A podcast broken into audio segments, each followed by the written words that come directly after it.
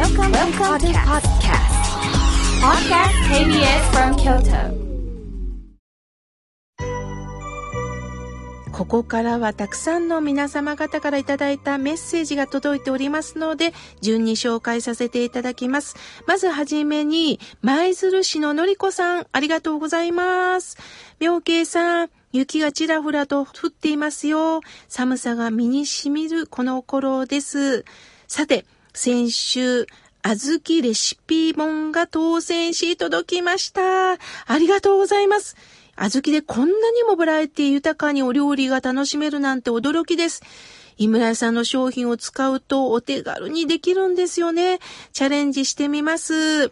もう今年もあとこのわずかな日となりました。明慶さん、本当にありがとうございましたとのことです。いえいえ、こちらこそ嬉しくなりました。のりこさん、また料理を作ったら教えてくださいね。では続いての方です。奈良より、えー、きくこさん、ありがとうございます。明慶さん、あずきの本が届きました。嬉しいです。いつもの献立に添えて作ってみます。とのことです。また一句書いてくれましたよ。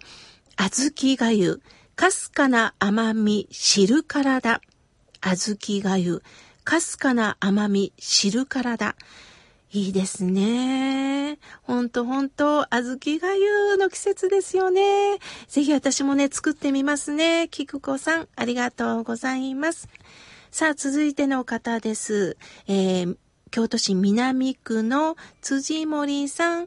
明慶さん、おはようございます。土曜日のはちじは楽しみですよ。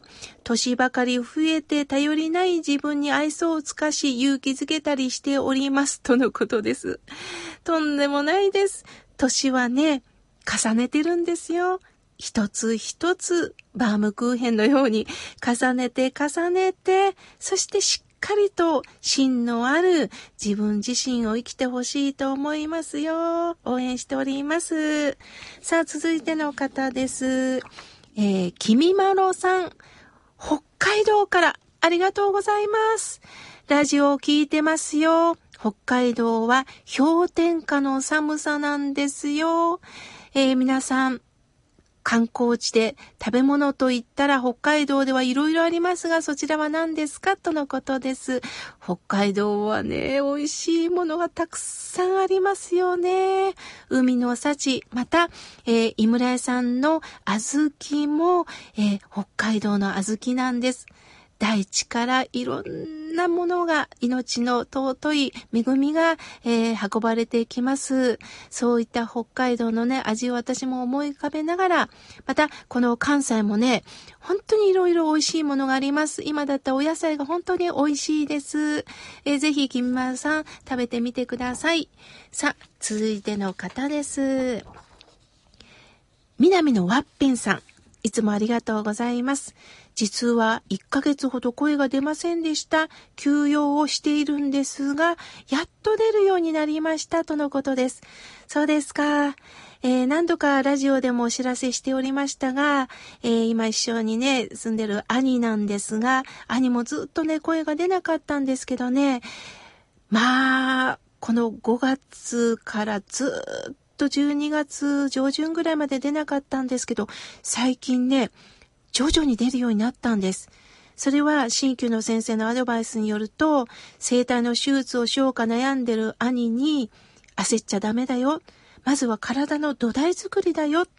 免疫をつけてからだよ。そこから徐々に徐々に出るようになるからっておっしゃいました。私たちはね、声が出ないとつい声のあたりを一生懸命何かこうね、消毒したりとか、声を出すように頑張るんですが、まずは土台作りなんですって。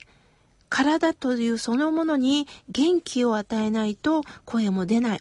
そういう意味でコンディションを整えていくってことはね、大切なんですね。ま、ワッペンさん、どうかご自愛ください。えー、続いての方です。みのさん、えー滋賀県よりいただきました。えー、私は、えー、大学、仏教大学の社会学の出身なんですよ、とのことです。そうですか。共に仏教を学ぶ仲間ですよね。これからもよろしくお願いいたします。さあ、続いての方です。ジョージさん、ありがとうございます。以前ラジオで自分の命は誰のものと語りかけてくれましたね。自分の命は自分が愛し続けることで守り続けることができるのですね。だから自分を傷つけようとすれば自分のものではなくなってしまうんですね、とのことです。そうですね。愛し続ける。それと同時にね、命が私を守ってくれてるということにも目を向けると、自分自身で頑張るということだけではなくって、もうすでにこの命にもう私たちは支えられてるんだということに気づかせていただきます、えー、たくさんのメッセージをいただいておりますが、また来年紹介させていただきます。